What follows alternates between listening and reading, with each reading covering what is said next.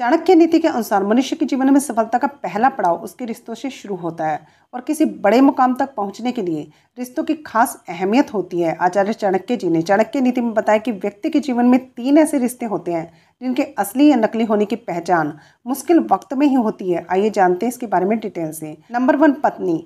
कहते हैं कि पति पत्नी का रिश्ता सुख दुख का होता है और हर मोड़ पर एक दूसरे का साथ निभाते हैं। आचार्य चाणक्य जी के अनुसार यह एक बहुत ही नाजुक रिश्ता होता है और इसकी पहचान मुश्किल वक्त में ही होती है। बुरा वक्त आने पर पत्नी अपने पति की परछाई बनकर साथ चलती है और उसे हर परेशानी से बचाने की कोशिश करती है। ऐसे पत्नी के साथ होने पर व्यक्ति बुरे से बुरे दौर को भी आसानी से पार कर लेता है। नंबर टू, मित्र। दुनिया में मित्र दो प्रकार के होते हैं। एक वह जो आपसे फ़ायदे के लिए जुड़े हुए हैं और दूसरे वह जो आपके सुख दुख में आपका साथ देते हैं। एक अच्छे व सच्चे मित्र की पहचान हमेशा मुश्किल वक्त में ही होती है।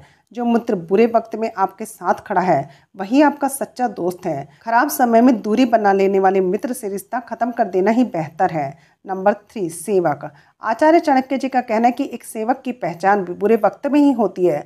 बुरा वक्त आने पर अगर आपका सेवक आपके साथ खड़ा है तो वह असली सेवक है और हर कदम पर आपका साथ निभाएगा। लेकिन बुरे वक्त में जो सेवक मालिक का साथ छोड़ दे, उस पर जीवन में दोबारा भरोसा न करें।